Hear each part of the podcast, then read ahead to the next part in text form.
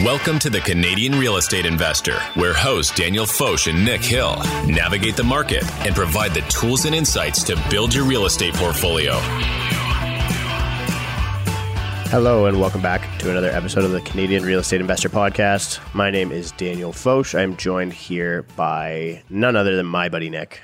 That's it. What's up? Not much, man. Today we are going to be talking a little bit about KPIs, key performance indicators, or metrics. I mean, you just hear KPIs in that corporate jargon, but we're going to be talking about metrics of how to measure the performance of real estate. And more specifically, we're going to be talking about our five favorite metrics. But before I get started with that, I want to talk about my favorite metric on measuring the performance of this podcast, which is how many how many reviews Ooh. we have. And I want to say thank you to all the people who have left us a review. If you haven't, we don't hate you, but we will if you don't do it soon. That is not a threat. That's a promise. Is that what we're going yeah, with? I don't know. But so what do we got? We got like 100, 100 and some reviews so far, which is awesome. Yeah, I'm become obsessed with the stats of the podcast. So we've got about 120 or 130 five star reviews on Spotify, and I think 112 on Apple. Someone had the nerve to leave us a one star. That hurts, but hey, whatever. A little constructive criticism. You got to have the haters. There's probably that guy who road raged me in traffic yesterday. well, yeah, I forgot you got the whole you got your truck decaled with the podcast, right? so today we're going to be talking about the top five return metrics that we use for real estate investment analysis. Very quickly, they are cap rate, cash on cash return, net present value, internal rate of return, and equity multiple. These metrics allow investors to make quick apples to apples comparisons of the opportunities that they have in front of them. So, you know, really used more for direct comparison of two deals side by side rather than presenting it to investors, which, you know, we'll get to. And some of the returns in here are used a lot in investor pitch decks in the private equity space. But, you know, many investors, and this is a big recommendation of mine, and this is a big thing that, you know, that we preach on the podcast is you know, if you're looking for opportunity, you have to be looking for opportunity, right? You don't just go offer on every deal that you see in the market because it's full of FOMO. You got to be looking at hundreds of deals before investing in a single one, right? That would actually be probably the conversion that I would say. And so having these metrics and being able to use them and deploy them very quickly and know which, you know, what good categories are, knowing your own investment criteria is a very efficient way for you to scour through deals, right? Like you're on realtor.ca, you see a property, you estimate what you could get in rent for that property, you run a quick cap, and you decide you're not going to proceed with it, right? Or you decide you're going to dive in more. So, yeah. What are we going to look at more specifically about these investments, Nick? Yeah, so what we're going to do with these top five return metrics is we're going to provide you with a definition, provide you with an example, explain how to calculate it, and then we're going to go into the importance as to why it is a good metric to use. Right. And I think it's important to mention again that these are really, in a lot of cases, meant to be rough calculations for the purposes of your own internal analysis. The goal here is to be able to efficiently compare a few deals side by side. And my recommendation is find one of these that works for you. You know, there's a couple here that by the time I'm on a computer, if I'm using Excel, I would prefer to use some of the later ones like NPV or IRR because you can calculate them very easily using an Excel formula. But, you know, if I'm just sitting in a restaurant with a client and trying to analyze an investment and I literally need to be doing napkin math, I'm probably going to be using a cap rate, right? Because I don't have the complexity that's available to me on a computer. So understand yeah, totally. Yeah, we just want to give you an idea of where the advantages and disadvantages of each of them are. So, Nick, without further ado, do you want to maybe just give us a quick? We're going to start off here with cap rate and cash on cash. And again, these are sort of your napkin math ones, your internal comparison, quick and dirties. For sure. So, and then just an FYI, all of this stuff, all of these calculations are available on YouTube, all over the internet. So I know this is a podcast and you're probably driving or walking or doing something. If you're trying to scribble down the calculations when we're going through them, don't worry about it. This stuff is available everywhere. But let us dive right in.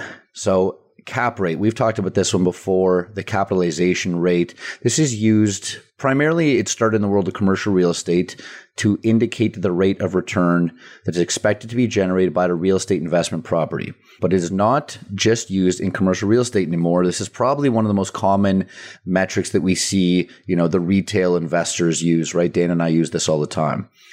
This measure is computed based on the net income which the property is expected to generate and is calculated by dividing the net operating income by the property asset value that is then expressed as a percentage. So it is used to estimate the investor's potential return on their investment in the real estate market. And while cap rates can be useful for quickly comparing the relative value of similar real estate investments in the market, it should not be used as the sole indicator of an investment's strength because it does not take into account leverage, the time value of money, and the future cash flows from property improvements, among a few other factors. Dan, you've got a great example for us here. Yeah, and I think the last piece that you mentioned there about not accounting for time value of money or leverage, like they're not, it's not a levered metric. I think it is a really good side by side comparison metric to look at two deals side by side, but it doesn't account for, mm-hmm. you know, we can't be pushed into your investor criteria like some of the other ones that we're going to use hereafter. So, you know, in my example, this is a deal I did about seven years ago. I actually started by house hacking it. So this is a deal that I did in Newmarket. The metrics aren't exceptionally good, to be honest with you, but I, I want to talk about them because I think that it's important to analyze your losses probably more than your wins, right? And I just exited mm-hmm. this one. So four hundred eighty thousand dollar purchase price, seventy k in renovations. So at a twenty percent down, I think I was like almost one hundred fifty k cash into the property. Total cost was five hundred fifty thousand. The cash piece will be important, obviously, in the next metric. Rental income is important here because you need to find your net operating income. So you need to know what the expenses are. And so I'll often use a margin, like just a percentage, right? And I often use 30% because I think it overstates the expenses. I'd rather overstate the expenses than understate them. So this one's actually a little bit higher than 30% because the property taxes are really high in this area. But so on the income side, it's making 1200 a month for the garden suite, which was made through that renovation process, and 2200 in the main house, which is a three bedroom. So 3400 bucks a month. Multiply that by 12 months, you get 40,800 a year. The expenses were four grand a year for property tax, give or take. I'm just rounding these numbers out to make it simple for a listening ear. Repairs and maintenance was about four grand and that included snow removal and lawn and interest on the mortgage. Now, this is an important part because a lot of people don't account for interest on the mortgage as a clean cost in their cap rate calculation, but it is, right? And so when you're calculating net operating income, you need to account for that. If you're just like doing, again, doing napkin math and almost trying to create a gross cap rate and not thinking about the interest costs, then I guess that's okay. But I think that if accounting for the interest cost is an important element here. So just make sure that you're following the same rules. It's like if you're playing a card game with someone and you maybe disagree on the rules or something, as long as you're both playing by the same rules, then, you know, so if you can come to a consensus and say, okay, yeah, this is the, the rule that we're playing by, then it's a fair game. So if you're taking two properties, if you're going to exclude the interest cost, you have to exclude it on both properties that you're comparing side by side. Make sure you're using the same criteria for the two. Good point. So this brings me to a net operating income of $26,800 and divide it by the $550,000 which I spent on the property. That's the clean purchase price of the property, right? After the, the renovations, because I account for that. That's a cost of me making the property what it was today, right? And eventually, uh, my goal in, in this deal was to recapitalize that through cash out refi and eventually a sale. So that brought me to a cap rate of around 4.87%, which to be honest is pretty standard. That actually might have been high. That actually might have been a good, would have outperformed the market in Newmarket at that time, which was the market that I was in. And now, especially now, probably. Yeah, for sure, for sure. Now, like in present day, obviously, and the fact that it's appreciated in value, et cetera, which is cool because you know it's appreciated in value, and I actually have a you know a terminal sale value because I sold it in fortunately like the peak of the market in in February, March of this year.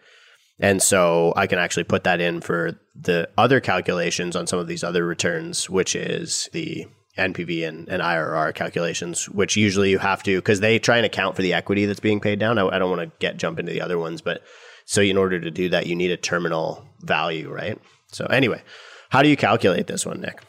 Well, you calculate it by using the NOI divided by the purchase price, which you just did. So I'm just going to give a quick definition of NOI. We've talked about this before, but NOI is net operating income, and it's a calculation used to analyze the profitability of an income generating real estate investment. So, net operating income equals all revenue from the property minus all reasonably necessary operating expenses. So, NOI is a before tax figure appearing on a property's income and cash flow statements that excludes principal and interest payments on loans, capital expenditures, depreciation, and amortization.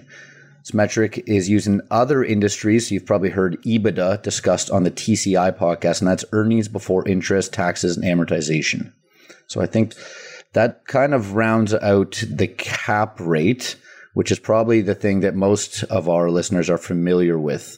Anything else you want to add to before we move on, Dan? Yeah, so I guess, you know, maybe just for fairness to the definition that we're using there, if I were to calculate mine, like if I were to exclude my interest payments, my cap rate would probably be quite a bit juicier. Like, so probably jump from like a four eight to maybe even a seven six and a half or something like yeah, that. Yeah, exactly. So for those of you, again, like I think that it is fair as a napkin math metric to not use interest because the mortgage situation can change until the very day of closing, right?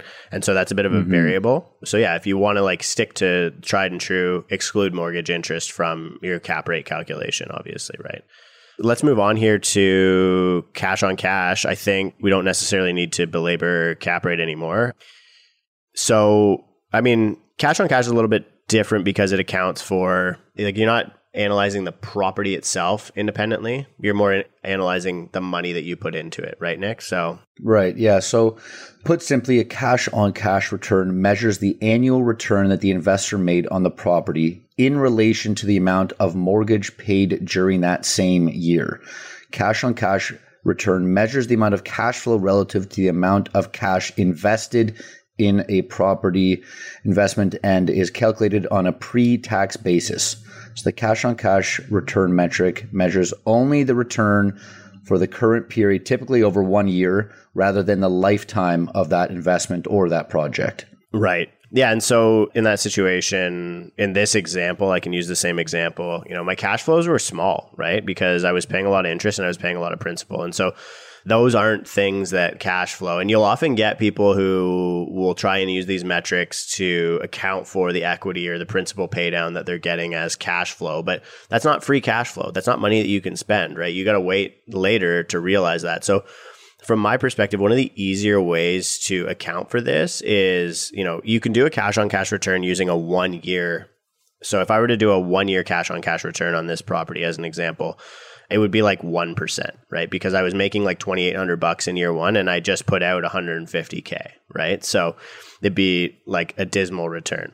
But if you, you know, now we don't model deals on a one year point in time basis, right? One year doesn't matter. That's not real estate. Right. Yeah. and so one of the easy ways, and I want to introduce this concept because it's important for the next metrics that we're going to use for net present value and for internal rate of return. One of the ways to account for the fact that you're holding this thing over time and that you know the investment needs to be analyzed over an entire hold period is you can include basically a terminal value so it's sale value then you can say okay i expect that this market's going to be trading at a 5 cap in 10 years and whatever your income is then you reverse engineer it and create a sale value a hypothetical sale value. The reason that you do that is so that it captures what the asset was worth at that period of time and gives you that cash flow back. It gives you that principal back so that you don't have to model the deal out for 100 years, right? To get an idea for the perpetuity, the value of those cash flows in perpetuity.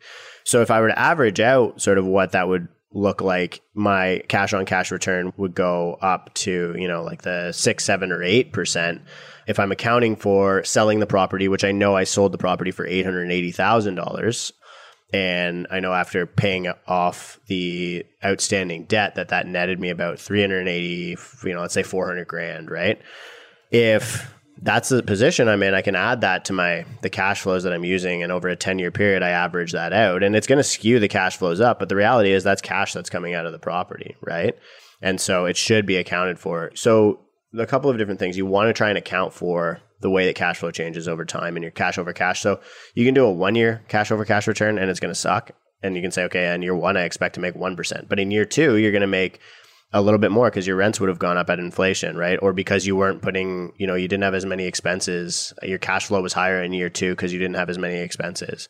And in year three, you're going to make, you know, maybe a, a 3% or a 4% or a 5%. And then, you know, by year five, six, seven, eight, nine, 10, in year 10, let's say you sell it hypothetically, then you make a huge return. You average those all out, and now all of a sudden you actually have a compelling cash on cash return, right? So, love that. Yeah. We're thinking about it that way as well. Yeah, so it's basically, you know, a fairly simple metric that can provide investors with an easy to understand analysis of a business plan for that specific property and potential cash flow distributions over the lifetime of that investment. Exactly.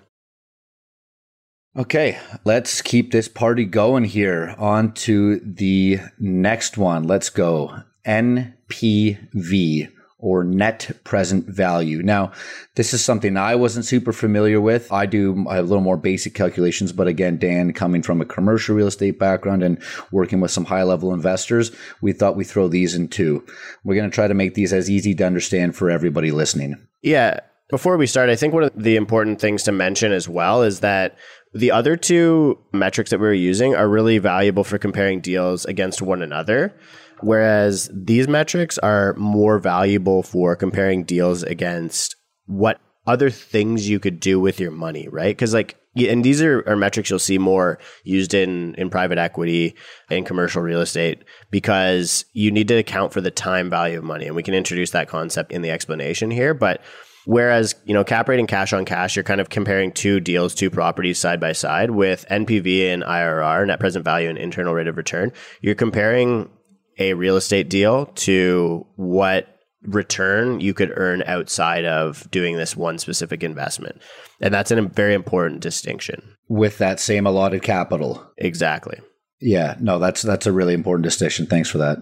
Okay, so let's get to the definition of net present value NPV here. So there's a method used to determine the current value of all future cash flows generated by a project or property, including the initial capital investment. It is widely used in capital budgeting to establish which projects are likely to turn the greatest profit. So, one of the most important components of net present value is the discount rate. And basically, this is, you'll often hear the term discounted cash flow. This is where you're basically applying a rate that you would be able to earn money on the investment outside of the property. Let's say, you know, you're an investor, you think you could make 10% year over year, right? You'll model the return as if you have that 10% return as an opportunity cost yeah, so that is exactly what individual investors often and should be using as their discount rate, which is the cost of capital. Right. So, and an individual's opportunity cost of capital is the rate of return that can be earned in the marketplace on an investment that has similar size and risk profile. So, there is risk weighting associated with this. Real estate not necessarily considered an exceptionally risky investment. So, you know, a lot of people are actually discounting at lower rates, like five, six, seven, eight percent, because some people are saying, oh, it's less risky than you know a GIC, not a GIC, but like you know, it's less risky than mm-hmm. right certain other low risk categories. So, why don't you give us an example from a time value of money perspective?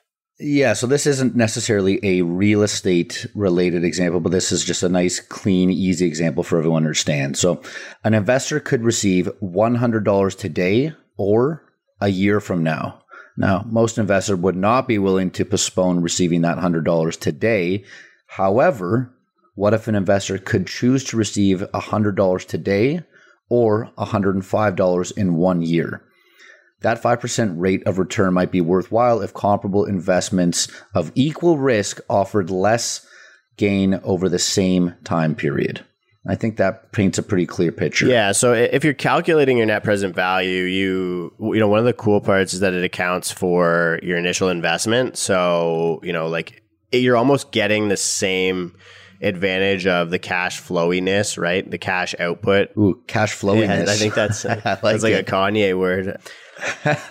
you know, it, it accounts for the amount of money that you're putting out at the beginning, right? So you'll have a bunch of cells side by side, you know, reading left to right. So like the, you're in, in columns here on Excel, and the first one will be negative, right? So in my situation, it's minus $150,000 because I put out the down payment plus the you know seventy thousand dollars for renovations here, and then after that, I'll have the cash flow that I have in year number one, in year number two, in year number three, in year number four, all the way to year number ten, right? And then remember, in year number ten, I put in a terminal value, right? I put in a sale of the property to account for all of that principal that's been captured in years two till ten because a lot of people again they want to go back to they're like oh the cash on cash return is shit in my asset so i want to start accounting for that principal that i'm getting but principal isn't cash it's stuck in a property right it's equity and that's where you need to be looking at things like ROE or you know whatever it is like return on equity or whatever it is but those aren't from my perspective good clean metrics for real estate And I think what we want to do here is we want to have good, clean metrics for real estate,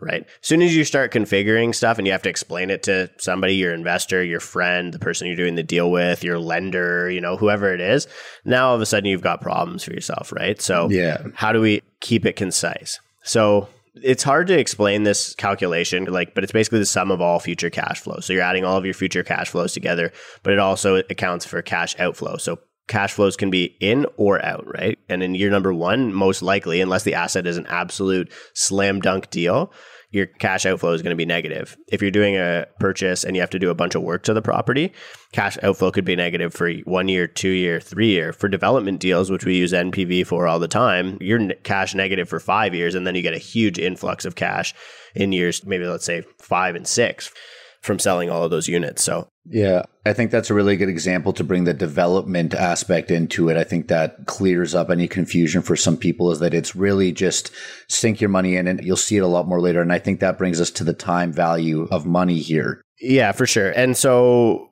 maybe uh, quickly here, I'll just, before you explain sort of how it accounts for the time value of money, I'm just going to put in. So I enter this in Excel, right? Like I don't ca- hand calculate this. If I can't explain the equation to you in plain language on a podcast, there's no way that I can calculate it on, Yeah. on, my, on a napkin, right?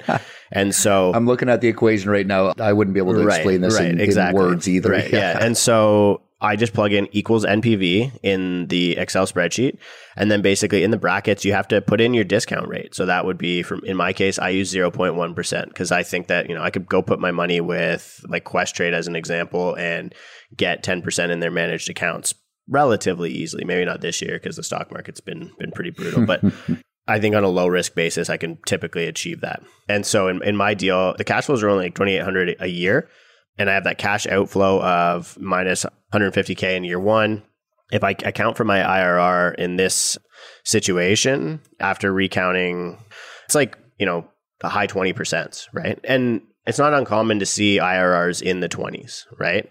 And so basically, yeah, sorry, I'm jumping around from NPV to IRR. But so the NPV actually was low. The NPV was not where I wanted it to be. The NPV, I think, based on $446,000. So I technically overpaid for this property ever so slightly, right? By paying $480,000 mm-hmm. for it.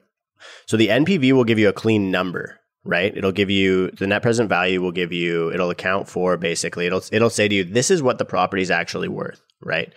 Based on your on your cash flow. And if I, you know, a lot of people will start playing with that number. They'll say, okay, if I discount it at a different rate, now it's worth different. Like cuz if you change that discount rate, then all of a sudden the value, the numeric value because it'll give you a dollar figure value on a NPV net present value calculation in Microsoft Excel, then they'll try and retool it. And now all of a sudden, okay, this deal makes sense. But it's actually worth playing with that discount rate number in the NPV formula in Excel. So equals NPV, and then you get your parentheses open. You have to put in an interest rate. So 0.1%, let's say, or 0.1, which is 10%. And then you put a comma, and then you select all of the cells that have your future cash flows. And once you start playing with that rate, you'll see, okay, you know, now all of a sudden, if I were to decrease that discount rate to 8% as an example, the deal is worth more than the $480,000 that I paid for it. So if as an investor, I could only make 8% return outside of this deal, then it would be compelling for me, right? The net present value would actually be better than what I could do with that cash elsewhere, right? But you know, anything over 10%, it doesn't make sense, right? It makes sense for me to put my, my money into another deal. And that's really the important distinction is does this make sense for you to put your money into this deal or into other opportunities in the market? And I think that, you know, I use this a lot when comparing rental to ownership, right? Where it's like if you run a net present value on what you could potentially earn on a 20% down payment plus the thousands of dollars in sunk costs that you'd be spending on interest and property maintenance, sometimes you can get a better investment outside of homeownership. And that's what I do, right? A lot of people have asked me to talk a lot about that or talk more about that on the podcast. But I rent and I invest the difference that I'm talking about in real estate because I know I can get a better net present value on that money. Anyway, I think we killed NPV. Yeah, I just wanted to give one quick kind of takeaway from it. So the time value of money, you know, essentially that just means time value of money is the sum of money is worth more now than the sum of money will be worth in the future. And that is because money can only grow through investing. So an investment delayed is an opportunity lost. I think that probably wraps that one up. Move on to IRR or the internal rate of return. So the IRR is a metric used in financial analysis to estimate the profitability of potential investments. IRR is a discount rate that makes the net present value, the NPV, which we just talked about, of all cash flows equal to zero in a discounted cash flow analysis. Dan, shed some light on that for us. Yeah, so basically, when I mentioned that the NPV will spit out a numerical value or a value that the property is worth, you know, based on its net present value calculation, if all you're doing is you're taking that value and you're setting it to zero, right?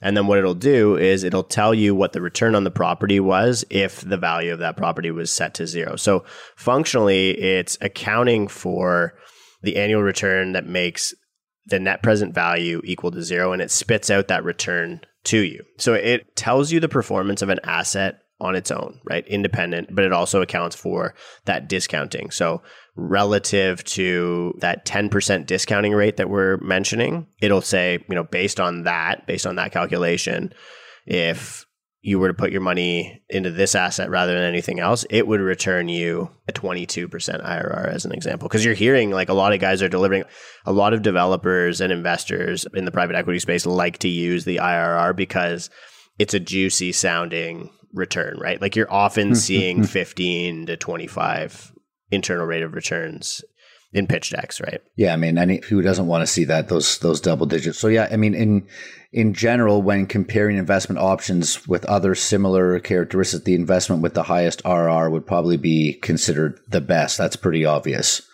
The IRR is a metric, I guess, using uh, financial analysts used for analyzing capital budgeting projects to understand and compare the potential rates and annual return over time of those specific capital projects. So, can we give an example as to how this would work for a duplex? Yeah. So one of the nice parts about the IRR is that in the way that we just described it, you know, yeah, you're talking about capital budgeting and purchasing the property, but you can also account for things like capex, right? Capital expenditure, as an example. So, mm-hmm. internal rate of return and net present value, both they account for a year's worth of cash flows. Again, cash outflows and cash inflows. So, a lot of these things, you know, when you purchase the property, that's a cash outflow to the whole value of that property, right?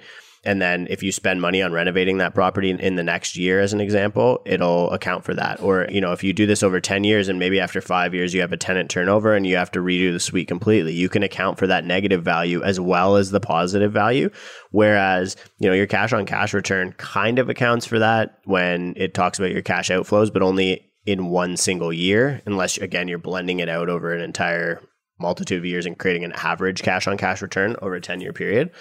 Whereas, you know, these net present value and IRR calculations account for the cash flows over that full 10 year period. So I know a lot of investors who are actually, they have churn rates as an example of like how often their tenants are turning over. They have turnover rates. And when uh, a suite comes up, they know, okay, yeah, you know, one in five suites I'm going to have to renovate completely, right? And they'll factor into that cost. They know, you know, and this is uh, obviously on a building that has 100 units or something like that, right? Where knowing metrics like this matter or spreading that across an entire portfolio. But once you get an understanding, okay, now, yeah, I'm going to get five suites back per year. One of them is going to be bad. I'm going to have to spend, you know, 10, 20, 30 grand on that suite. You can account for that outflow in the calculation. And so the popular scenario is comparing the profitability of establishing this new asset by comparison to expanding or spending more money on capital expenditure in an existing asset, right? Oh, yeah. Okay. So it's do you want to buy something? Does it make more sense to allocate that expense to purchasing a new asset, or does it make more sense to spend money on something that you already have, as an example? Right. Right. So I've got $100,000. Do I go buy another duplex, or do I turn the existing duplex I have into a triplex? Right, right. Yeah. And so you could run an IRR because, like, a lot of people will be like, oh, you know, I'm going to build a garden suite and it's going to cost me 200 grand and I'm going to rent it out for fifteen hundred or two thousand bucks a month. I mean, we were out with an investor the other day who was doing these numbers in, in their head, or the, uh, the guest that was joining us, and it's like, well, you know, you can't really necessarily use a clean just cap calculation on like I'm adding a garden mm-hmm. suite because it doesn't really account for the purchase of the property plus the addition of the suite, right? So that's Right. sort of where you would lean on using something that accounts for everything under the umbrella rather than, you know, just one little component. I want to also mention, you know, one of the advantages to using NPV and IRR is again that terminal value where you're selling the property and realizing the equity that you have in it because a lot of people will try to account for the equity piece of what they're making as income, right? Like when your principal is getting paid down, you want to think about it as income. And a lot of people in Canada, our properties cash flow really poorly. So, you know, people are really just trying to rationalize, trying to make the return sound better because everything's at such a bad return in more of the bigger areas in, in the country, right? In, in the GTA. And that's changing now as prices are going down and rents are going up. But if you're not accounting for the mortgage interest in a cap rate, you can't really account for the mortgage principal as if you're not accounting for the interest as an expense, you can't really account for the principal as income, right? Whereas these things eventually realize those costs. They realize all of the interest costs during the cash flow out, but they also realize all of the equity costs on the cash flow back in when you sell the property. And you don't have to sell the property to make that return. Just you need to hypothetically sell the property and say this is what it's going to be worth in 10 years, just so you don't have to, again, model it out for 20 years in a spreadsheet. I think you and I maybe would love to do like some courses on these, like eventually make videos of us like Totally. yeah like some i don't know like a video companion for those who actually want to learn like i modeled the deal that I, I used as an example in like five minutes maybe not five but like 15 minutes before this episode just to have some metrics to illustrate it would be really cool to do a video component so if you know if you're listening and you're interested and you want to get a video component and you already want nick and i to kind of do something on like calculating these returns in a spreadsheet we'd be happy to do it. Just let us know. We want to make sure just gauge interest. So maybe just send us an email or message us on one of our platforms. Yeah, great call. Let's get to the equity multiple in accounting for pulling that equity out, right? Yeah, so before we do, I just want to do a quick recap of everything we've done so far because this has been a pretty meaty episode here and it might be new to a lot of people. So we've discussed cap rates, which probably most people are familiar with, cash on cash return, another great metric, NPV, which is net present value, IRR, which is internal rate of return, and the fifth and final, certainly not last but not least, is the equity multiple. We, as real estate investors, I think all love this word equity because this is the name of the game here. So the equity multiple is commonly used in commercial real estate yet again, and it's not widely understood in, like, say, the retail investment, small cap investment community. The equity multiple is defined as the total cash distributions received from an investment divided by the total equity invested. So, Dan, why don't you give us a quick run through on how to calculate something like this? Because it's actually realistically one of the easier looking calculations anyway. Yeah, for sure. I mean, it's very clean and simple, right? It's the amount of equity that you put in. So the amount of cash that you put into the deal at the beginning, your equity in the deal. And it measures basically the change in that. So, you know, you'll hear often 2x equity multiple. So you doubled your equity as an example. If you anything less than 1x, you lost money. So if you did a 1.5x, you made 50% return, right? And actually, one of the big crowdfunding platforms in the US is actually called Equity Multiple, I believe. And so it's a really popular metric, right? Because a lot of people just want to know okay, I'm putting, like in a lot of the crowdfunding, smaller private equity stuff where basically investors don't want to know about the sophisticated cash flows. They don't want to care about discounting. They don't want to care about, you know, they don't want somebody who's pitching them a deal to say, you know, yeah, well, the deal makes sense if you are an investor who makes 10% in the stock market, right? They want to know how much money am I putting in? Because there's a lockout period, right? You're going to likely be in this deal for five years. So if it's a development deal, which is where this is more commonly used. So, okay, I'm getting into this deal for five years. I'm putting in $100,000. How much money am I getting out? How much money do I have at the end, right? Are you giving me $250,000? Okay, I have a two and a half equity multiple, right? 2.5x. And so it's a really easy, concise way to tell people, okay, you're giving us this much money. We're going to give you this much money back, right? And it's probably more commonly used for that. It's like basically a more simplified, almost retail style way to pitch a development deal to somebody. And it's basically, the equity that you put in, total cash distributions over the equity that you put into the deal. So the cash that you get out of the deal at the end divided by the cash that you put into the deal at the beginning, right? Yeah, we like simple stuff over here. To be honest, if you can figure out that the deal is good and simply, you know, on that napkin math, these other metrics are probably going to make a lot more sense. So, Right. That's it, folks. We've gone through them all, all five of them. If there's anything that we missed that you want to hear us analyze, shoot us an email or, or, or DM one of us. You know, I guess my closing remarks again on cap rate, cash on cash, net present value, internal rate of return, and equity multiple.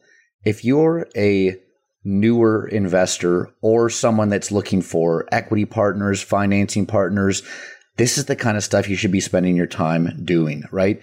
Literally figure out these equations, go on realtor.ca, pull properties, and start running them. Right. This is the kind of stuff where we talk about knowledge is power, especially in a bear market. If you can know these things, find properties and apply these metrics to those properties, I can almost guarantee you, you will not have a problem finding financing partners. Yeah, for sure. I would say that, you know, the other piece is a lot of people might ask us to provide different metrics that they prefer, but like the reality is, I would say these five are the industry standard for how a deal is going to be presented. Learn these well, learn how to analyze deals using these exceptionally well. And this is a, a new language for you, right? There are, as an example, like for cap rate, if actually cap rate and IRR, like if you're looking for an easy way to calculate these things, I would say there are tools available. Like one of the ones that we're likely going to start using for our deal of the day segment is lendlord.io. So you can go to, we actually have an affiliate link for lendlord. So lendlord.io slash CREI. So for Canadian real estate investor, has to be lowercase for some reason. So lendlord.io, and that's lendlord, like lending. Pretty cool name actually, but lending and lording. Yeah, yeah lendlord. It's great. Lendlord.io slash CREI. And basically you can they have a deal analyzer tool where you can literally just plug in the metrics. So you can plug in the income, you can put in an expense margin. So I would say again like thirty percent, or it'll it'll put basically boilerplate ones in there for you, industry standard ones in there for you. And it'll spit out a cap rate. And you can literally do this for hundreds of deals. You can actually compare deals side by side within the platform, right? A couple of these tools that are available, like they do have a paid membership. So the ones that I think Deal Analyzer is free for anyone, but there's a couple of other tools like actually managing your portfolio and stuff that are available on Lendlord. So I would recommend using the link that we provided just because it does actually give you access to some of the paid tools for free. And check it out. Like just plug in a couple of deals and and just look at random deals on realtor.ca send us deals on realtor.ca because we love looking at deals. Like i literally look at thousands of real estate deals a week. No joke. Like i actually do for clients for myself just for fun. Like i love this stuff. So send them to me and just you know send me a screenshot of the returns that you calculated and let me know your thoughts on a deal. Let me know like even even cooler if it's a deal you're actually considering buying right? Like that's the stuff that we love. For we want to sure. we, we want to have conversations with real real estate investors who are using the skill sets that we're teaching to make good informed real estate investment decisions. So, yeah, I'm super excited about this partnership. I just went and input my portfolio in, and man, it was cool. Like, I mean, I had it done all on spreadsheet, my net worth on a separate spreadsheet, and all that kind of stuff. And this just paints a super clear. They got such a great dashboard. It's it's a great user experience. And if you don't have a portfolio, just do what Dan said. You know, have fun with it. Go start analyzing properties. Man, before I had my first property, again the thousands of properties analyzed and you don't need a real estate agent you don't need a mortgage agent you don't need anything. You literally just need a computer wi-fi realtor.ca and the means to find these equations and start popping the numbers in. So it is a great place to start. And honestly like you don't need like i i know this stuff because i did an undergrad in real estate and i did a post grad in, in property valuation so and I actually was on the faculty. I taught this stuff to real estate students at the University of Guelph. So you were like that that good looking teacher that everyone was like, oh my gosh, what's he? Was, what's he doing? yeah, pro- probably not that. No, I was marking people. I don't think I, I, didn't do any seminars, but that was my TA work was mostly marking. but yeah, I mean, you really don't need to know all of this stuff in excruciating detail, like we just described it. You don't need to know. Like it's worth understanding, right, at a high level. Understand the stuff from thirty thousand feet. Know how to use it well, right? You don't need to know the inner inner workings of it. It's worth like we went through those things to give you that understanding, but you need to know what an the function of the best application of an IRR versus an NPV is. You need to know that an IRR is basically an, an, NPV, a net present value, as if the net present value, that numeric number value, the dollar figure that it gives you is equal to zero. Then it gives you a return, right? Mm-hmm. It's basically converting an NPV, a net present value, into a return, rate of return, right? A percentage. You know, you need to know that a cap rate is good for comparing properties side by side. And you need to know the cash on cash is basically trying to account for it's more of a cash flow investor metric, right? Yeah. I think that's probably the biggest takeaway from this episode is that there are a lot of different ways to analyze a lot of different deals. So start to figure out which ones apply to which and start to figure out which ones you like and start to figure out which ones your JV partners, your private lenders, and any other people that you're working with like to see as well. Anyways, that's it for today, everybody. Thanks so much for listening. You got any questions for Dan or myself, or you want to leave us a review right into the show? Find all that in the show notes. I am going to be putting the Lendlord hyperlink in the show as well. And feel free to use it. Talk soon. The Canadian real estate investor is for entertainment purposes only and not financial or investment advice. Always do your own due diligence. Nick Hill is a mortgage agent with Premier Mortgage Center, license number 10317, and a partner in G&H Mortgage Group. Agent license is M21004037. Daniel Foch is a real estate broker at Royal LePage Your Community Realty, a member of Royal LePage Commercial, and a licensee with the Canadian Real Estate Association, Ontario Real Estate Association, and a member of the Toronto Real Estate Board.